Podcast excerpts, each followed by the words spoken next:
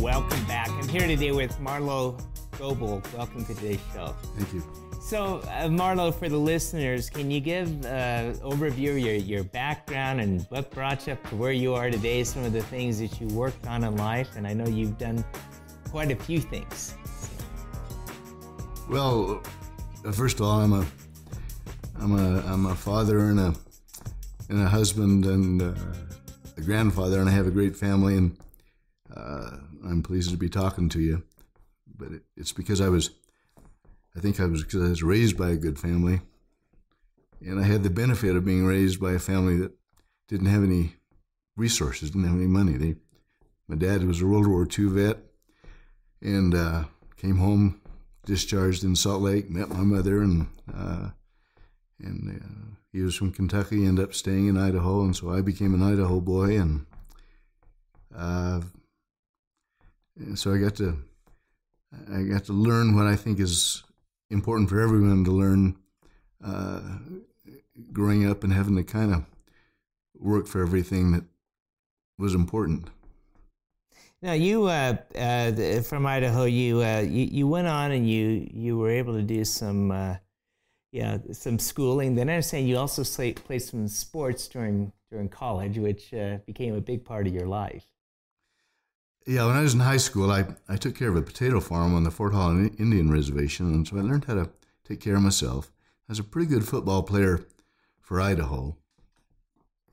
So I tried to use that at Oregon State, but I wasn't that good there, so I didn't get the scholarship I wanted, and uh, so I just went on. But that led you in, into, I guess, moving from Idaho, Oregon. Was it primarily the football, or what brought you over to Oregon? Yeah. Well, I, I had a teacher in high school that talked a lot about Oregon State. It was Oregon State, not Oregon. And Oregon State in 1965 was a big football power. Terry Baker was a Heisman Trophy winner. And so the idea of going to Oregon State was exciting. And I had a scholarship to go to University of Idaho, but Prothro, the coach, was uh, recruited at Oregon State, and he asked me to come with him. And so I I'd never been out of Idaho, so I got on a Greyhound bus and went to Corvallis and played football. That's been a big adjustment. I was never so homesick in my life, you know. so you, uh, so at Oregon State, then, uh, you know, you, you, you were there for the football, and it, it didn't quite work out the way you wanted, or what? You know, I learned that there were guys. I was pretty fast, but there were guys 30 pounds bigger than me that was just as fast. Mm-hmm, mm-hmm. and so I really uh, was a second tier player, and I only lasted a year. And then I, uh, I uh, in the in the church that I'm a member of, they have a they have missions. You send you away for two years to help you grow up, and uh, and so I went away to California on a uh, LDS, a Mormon mission, and uh, spent two years there. You were, you were in uh, where California or Arizona? What? Uh, I was in Orange County, San Diego County, and Arizona. Uh-huh. uh-huh. Yeah, that was that a developing or defining moment of your life during that the, the period of time that you were serving. I think it was a it was a as I look back, it it fit in well with where I eventually ended up because it it it taught me to take care of myself and to be responsible for my own decisions and to and to dream. So, so after the mission, you then returned back to school. Was it Oregon State, or where did you uh, end up? I basically returned and went to the University of Utah. Oh, wow! And uh, they're a good medical school, aren't they? They are, but I was an undergraduate then. But again, I uh, my family had no money, and so I took a job from midnight till eight at the Clearfield Steam Plant, which is a, at the Freeport Center, the tax-free area in, in Clearfield, Utah. And so I'd work every night from midnight to eight, and then I'd go to school, and I'd always show up at class, all look my face full of sm- coal dust, and uh, but I'd do my study at night, and I still have my books. And if you open up my organic chemistry book, it's it's all coal. oh, gosh, yeah, you must have been doing your sleeping during class then, or something. I, I was. Wow. And uh, and so I, uh, but I thought I thought that was normal. I, I enjoyed it. You know, I didn't need any sleep. And uh, I uh, and but it, and so I uh, I was in. I decided to go to pre med because I I was able. I liked chemistry, and so I I did pretty well, and and then I went finished there, and I was accepted at Washington University in St. Louis. And that was for the medical degree. Yes. Marlo, I need to take a quick break. I'm visiting here today with Marlo Goble, and uh, and you know, we've been visiting about his, his his path in life. But Marlo ended up doing something really, really special after he came out of medical school, and uh, we'll be right back after these messages.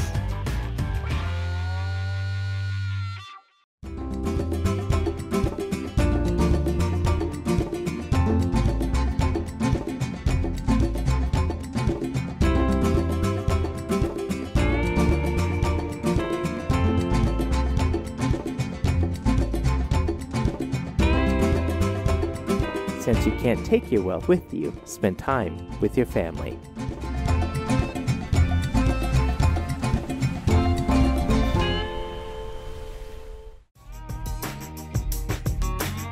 Welcome back. I'm here today with Marlo Goble, and Marlo, we were talking about the first part of uh, your your your path in life of uh, coming out from Idaho, uh, working on a farm, jumping over to school, Oregon State, doing an LDS mission, and uh, eventually, when you returned back, you started in a, a pre med program, eventually ending up at Washington University of St. Louis. So I'm going to fast forward this. So you got your medical degree. Yes. And then what? Well, then um, I went back to the University of Utah for a um, uh, an intern, really a internship and a residency in orthopedic surgery.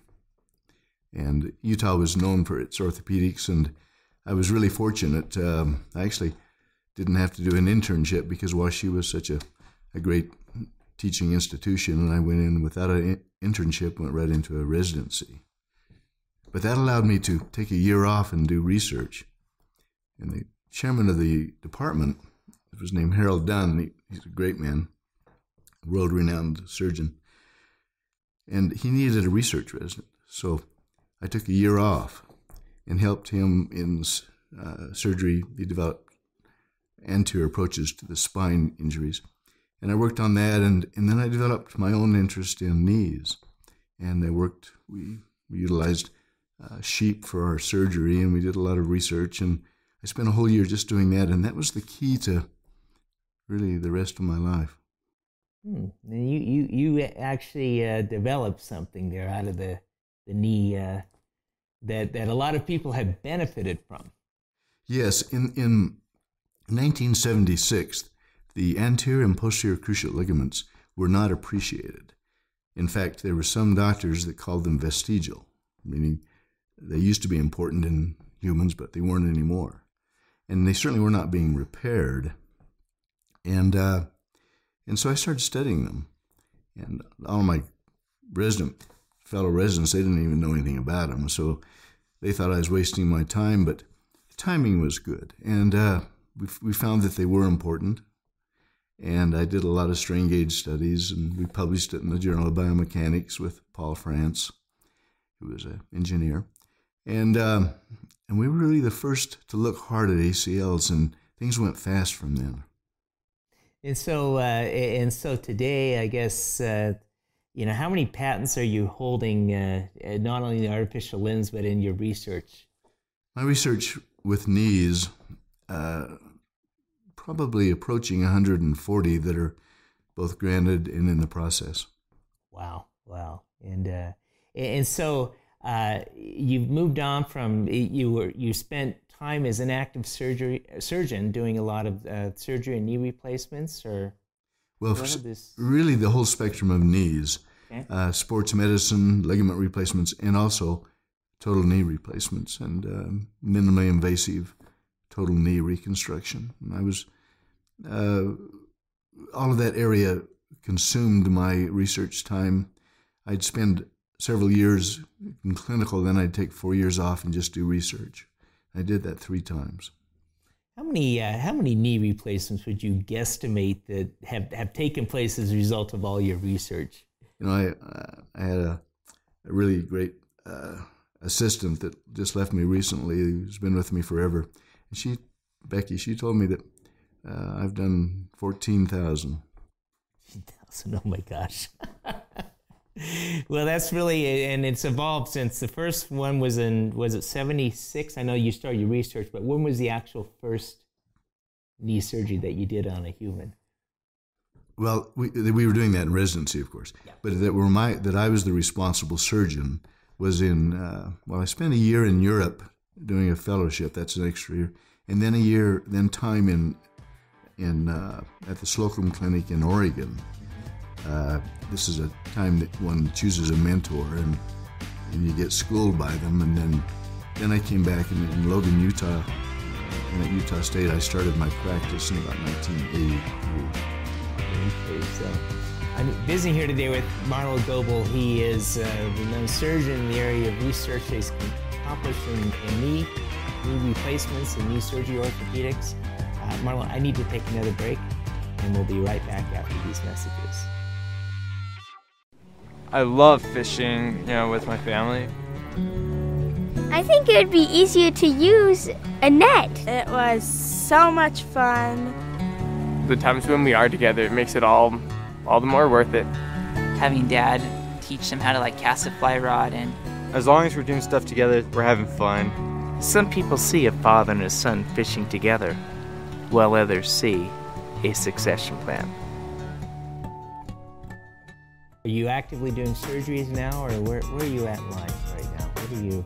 Well, I just turned 70 years old, but I'm pretty healthy. I still participate in the World Games, sprinting, and things like that. So I try to stay young. But I'm teaching now in uh, rural areas, uh, helping people stay home when they for surgery, and it's working out well. I help with uh, teaching about knees in the rural areas in Wyoming, and uh, and I uh, I love doing that. And uh, we actually take people from Utah into Wyoming and operate on them. And, and I have something to do with the teaching of the nurses and the docs and and so it's a good thing for an aging physician to do. I don't have to spend all my time taking care of the patients. I'm just there for the surgery and the other docs to that. Well, I understand that being in the rural area of uh, Idaho, Wyoming, you also learned to pick up a hobby of fishing. Oh, oh yes, I've always fished. Uh huh. I love to fish. I love to be in the outdoors. And uh, right now, my family's down in Lake Powell, and I'm here in the mountains because in the summers I don't go anyplace besides the Rocky Mountains. So, if you were advising a person starting out in young in their career and kind of looking at, you know, uh, directions of life, what lessons have you learned that, that you would pass on to them? I, I I think I'm doing something wrong when an obstacle comes along. I say, why why isn't it smooth? I mean, I've done everything I think I should, but every time I have a success, something blocks it and interrupts it, and I have to make. There's another fight. There's another disappointment that shouldn't be there, and I've I spent a lot of time thinking about that, uh, Alan, and I um, I don't know what's going on, but no matter how well I conduct myself or how well I plan, after a success, I'm met with an obstacle, a problem, and I don't think I deserve that. And as I talk to people that are a little older than me or that are introspective, they tell me the same thing. I, I, have got to the point that I, I that I don't believe that it's that life is meant to just go smoothly. And we don't like the interruptions because it it pains us and it gives us consternation and we and we have pain either because of things that occur with our family or ourselves or the controversies we get into. And then we work it out. And if I work it out right, then I'm back feeling good that I've I'm, I have a successful life. And then another obstacle comes along. So when everything's said and done, how would you define the success in your life? Well, I don't think it's over, and I don't think my my challenges are over. I think this life is meant to have one challenge after another, and you're supposed to solve them. And uh, uh, different people have different philosophies of why that exists, and uh, nobody's ever completely figured it out, you know. And there are philosophies and religions and sectarian ideas, but uh, but I really think um, you know, I'm, I'm, I'm not a very spiritual or religious person, but in terms of understanding why we have to go through these things, uh, I privately am, like uh, Einstein said one day, I'm privately uh, one of the most uh, religious of people because I I think about those things. There's an interesting part of your life, Marlo, about the study of Greek and Roman and Phoenician uh, philosophy that uh, I, I, find fascinating. Not many people have delved in this area. So, what what brought you into the, the study of the, the, the ancient philosophies? Some of the things I talked about in the previous segment, I wanted some answers to. So I, I, th- I thought maybe these guys that studied it all their lives, these Greek philosophers, might have thought about these. And indeed, like uh, uh, others have said, you know, there's no place that we have gone that the Greeks haven't already been there. And I, and I read a lot about Winston Churchill, who was a hero of mine. And he studied certain things when he was in India, and they included the Iliad and the decline and fall of the Roman Empire, a four book by Edward Gibbon. And so I read that stuff. And I learned what elevated language was and why Winston spoke like he did. But I also learned that that these uh, Greek philosophers, especially, have had the same thoughts that I just expressed previously, and they talk about them. And they talk about a lot of things that sometimes, as I look at our politicians dealing with world matters, I'm not sure they've read the ancient history, and yeah. it would be helpful because they've been there. For example, you know Plato in the Republic, he said, you know, war is the natural state of man. And, uh, humans are pretty mean to each other, and and uh, they, they, I think if we spend a little more time realizing that the only difference between us and the people back in Rome and Greece is antibiotics and and uh, gunpowder. Otherwise, they're the same civilization.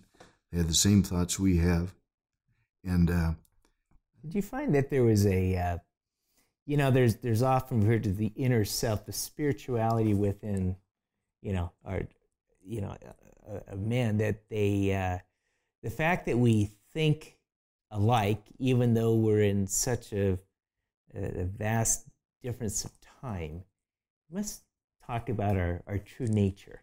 Yeah. Our nature is no different than the ancient peoples, you know, and the thoughts that that indeed they they had, except for they explained the supernatural by talking about demigods, Zeus and Athena, and they explained things they didn't couldn't explain by the intervention of of, of something they didn't understand. And indeed, in, in you know our our look at Christ, you know that to them he's a demigod. He had an immortal father and a mortal mother. Yeah, that's interesting. So if we if we move into yeah, the questions in my mind of Phoenician. I've, I've never met anyone who's delved into. Where do you go to study the Phoenicians? well, you know, the Iliad really in the 12th century before Christ is the first written uh, material that we really have, and their language is beautiful. You know, they're uh, they always used to speak in terms of memory and uh, and the ability to communicate, something we don't have. And once we lost, we started writing things.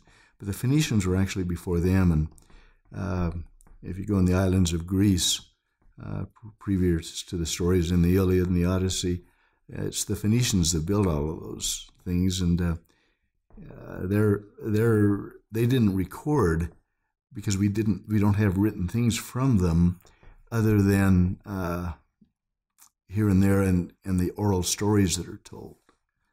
So it's, it's, it's, to learn what the Phoenicians thought isn't as possible as it is with the uh, with Homer and what he expressed uh, with the, the Greeks and uh, and the alphabet that was brought in by that we adopted from the Egyptians. And when you when you go into that, it puts a understanding of where we are now and why we haven't learned from them because they've got stories to tell and they explain the answers to a lot of our questions.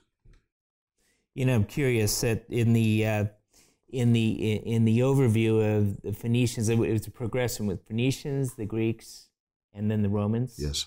And how uh, yeah, how well educated uh, was it in those societies that the philosophers are usually the the spokesperson for the, the people, or what? Uh...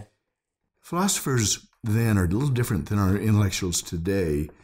who really are university based and they do a lot of thinking, but they, they don't really have a lot of experience, a lot of them. It was common in the Greek time that their philosophers, the leaders, were at once great generals, and uh, the Roman, the Greeks, gave, and so the Romans, they gave, gave primary respect to victory with hand to hand combat. And Socrates was a great com- combatant. He wielded a broadsword and he was, uh, he was quite a fighter. And so the people respected these people, uh, not just because they could think, but they had proved themselves. Something we don't require something. I've been visiting here today with Dr. Marlo Goble, and uh, we're out of time today on today's show. But thank you very much for being here. Thank you for inviting me. And thanks for being here on American Dreams, and join us next week right here